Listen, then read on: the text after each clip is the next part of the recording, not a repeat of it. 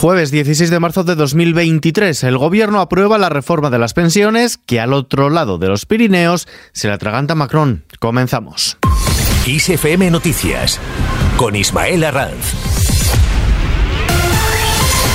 ¿Qué tal? El gobierno aprueba la reforma de las pensiones. El ministro de Inclusión y Seguridad Social, José Luis Escriba, ha señalado que en el fondo de reserva, la denominada hucha de las pensiones, se llegarán a tener unos 120.000 millones de euros a principios de la década de 2040. Este ahorro, ha explicado Escriba en la rueda de prensa posterior al Consejo de Ministros que ha aprobado el último bloque de la reforma de pensiones, empezará a utilizarse desde el inicio de los años 30 hasta los años 50 para blindar las pensiones durante los años de mayor presión demográfica. Hemos aprobado hoy en el Consejo de Ministros la norma, el Real Decreto Ley, que culmina la modernización de nuestro sistema de pensiones.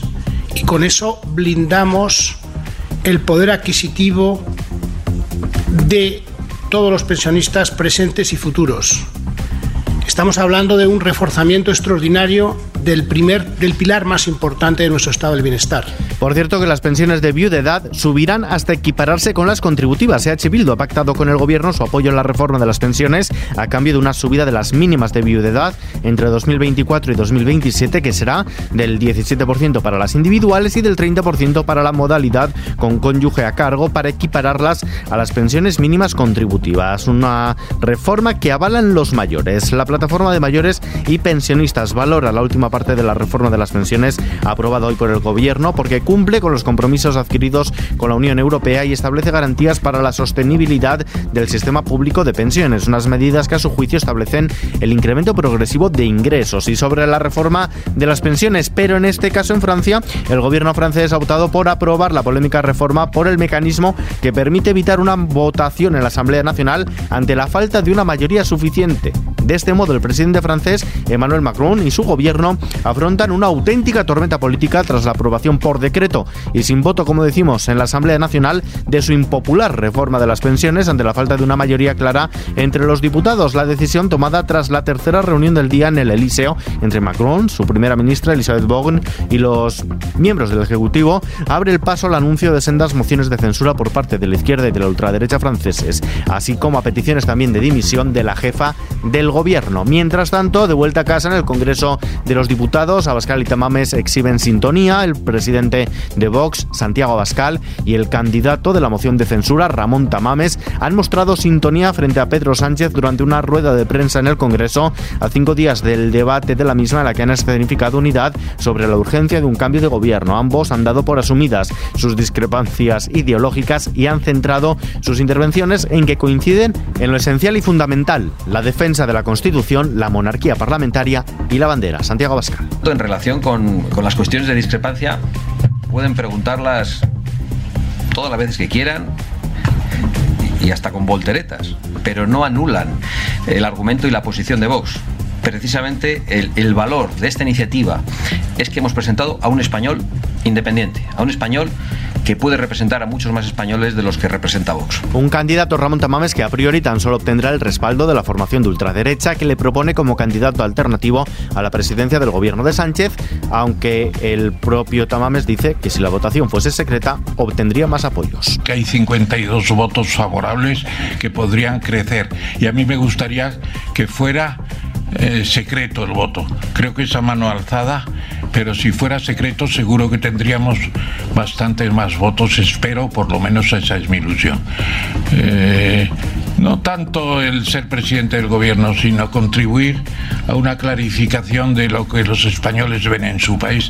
Lo uno con las anteriores palabras, lo que podría ser este país si hubiera más unión y más interés en la patria. Quien no estará en el hemiciclo para votar esa moción de censura es Teodoro García Egea, el diputado por Murcia, quien hasta febrero de 2022 fue secretario general del Partido Popular, ha renunciado este jueves a su acta como diputado en el Congreso para volcarse en el sector privado, en un adiós que llega un año después de la crisis que acabó con Pablo Casado fuera del liderazgo. Hace tiempo que la actividad política y la actualidad política no rigen mis decisiones y esa es una de las razones por las que yo hoy doy el paso a la actividad profesional, ¿no? Creo que yo lo hago hoy porque mis circunstancias hoy concurren, creo que hay que elegir en la vida y yo en este momento elijo centrarme al 100% en mi actividad profesional.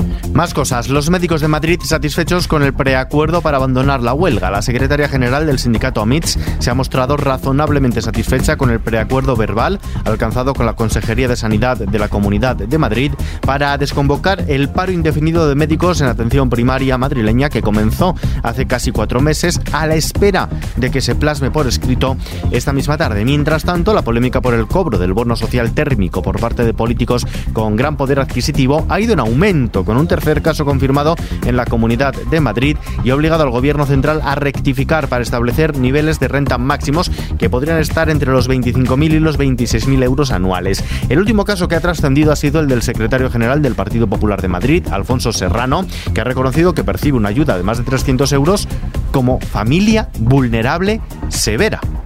Mientras tanto, el Banco Central vuelve a subir los tipos. En su reunión de hoy, el Banco Central Europeo ha decidido subir sus tipos de interés en medio punto porcentual hasta el 3,5% porque la inflación de la zona del euro todavía es muy elevada. También incrementa en 50 puntos básicos la facilidad de crédito a la que presta a los bancos a un día y hasta el 3,75% y la facilidad de depósito a la que remunera el exceso de reservas a un día hasta los 3 puntos porcentuales. La presidenta del Banco Central Europeo, Christine Lagarde, sostiene que las próximas decisiones sobre los tipos de interés dependerán de los datos económicos y financieros, ya que ha aumentado la incertidumbre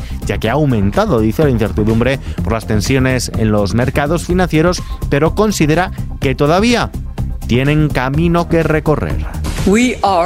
Estamos siguiendo de cerca las tensiones actuales del mercado y estamos preparados para responder según sea necesario para preservar la estabilidad de precios y la estabilidad financiera en la zona del euro. La bolsa española ha cerrado la sesión con un repunte del 1,5% después de esta nueva subida de tipos que, como decimos, ha mantenido firme en su lucha contra la inflación, pese al miedo de una nueva crisis financiera que han vivido los mercados esta semana. Al cierre de la jornada, el principal selectivo español, el IBEX 35, ha alcanzado los 8.890 enteros después de un inicio de sesión optimista que se ha enfriado, que más tarde se ha dado la vuelta y que incluso ha entrado en pérdidas para recuperarse al final. Las mayores subidas del selectivo, cercanas a los 4 puntos porcentuales, se las ha notado hoy Inditex, lo ha hecho al calor de los buenos resultados presentados ayer. El euro se cambia por $1 con casi 6 centavos. Vistazo ahora a la previsión del tiempo.